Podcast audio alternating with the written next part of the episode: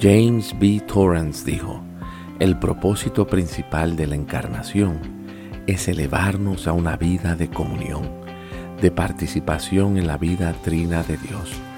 Esta vida trina se caracteriza por haber una interacción mutua, cara a cara continua.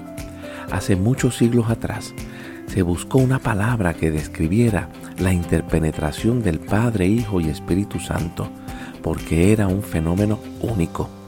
Después de mucho análisis, se concluyó que la palabra que mejor describe esa relación trina es la palabra pericoresis.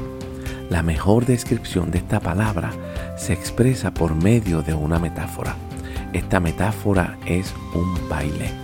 Pericoresis es un baile bien sincronizado, cara a cara entre las personas de la Trinidad.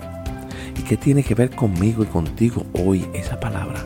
Sencillo Tú y yo estamos en ese baile y no lo sabíamos, pero hoy lo sabemos.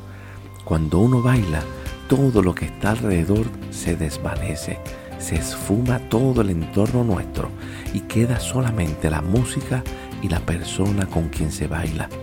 No hay distracciones que interrumpan ese momento. Es una concentración total, donde se funden la música, mi pareja de baile y yo. Es un momento épico. En ese baile, lo eterno absorbe lo temporero de nuestra existencia terrenal.